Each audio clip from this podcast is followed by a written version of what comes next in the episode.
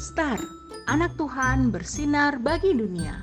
Renungan harian tanggal 16 Agustus untuk anak balita sampai dengan kelas 1 SD. Tuhan menolong. Dari Keluaran 14 ayat 31.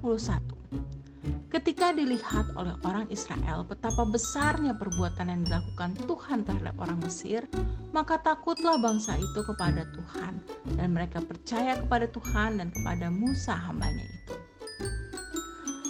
Kak Bulan, aku takut. Kenapa kamu takut? Aku aku tidur aku takut tidur sendiri di kamar gelap. Mentari, yuk kita berdoa sebelum tidur. Usul Kak Bulan sambil mencoba menenangkan Mentari. Ya ya, yuk Kak. Mentari menyetujui usul Kak Bulan. Kak Bulan yang berdoa ya.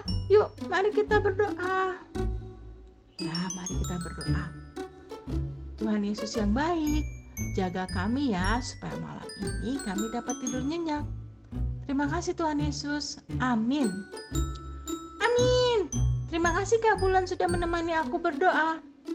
Sama-sama Mentari. Kalau nanti merasa takut lagi, kamu bisa panggil Kak Bulan ya. Atau kamu bisa langsung cerita pada Tuhan.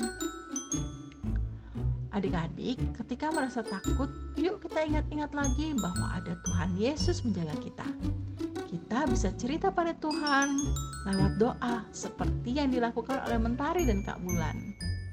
Yuk kita berdoa. Tuhan Yesus, terima kasih sudah menemaniku sampai sekarang.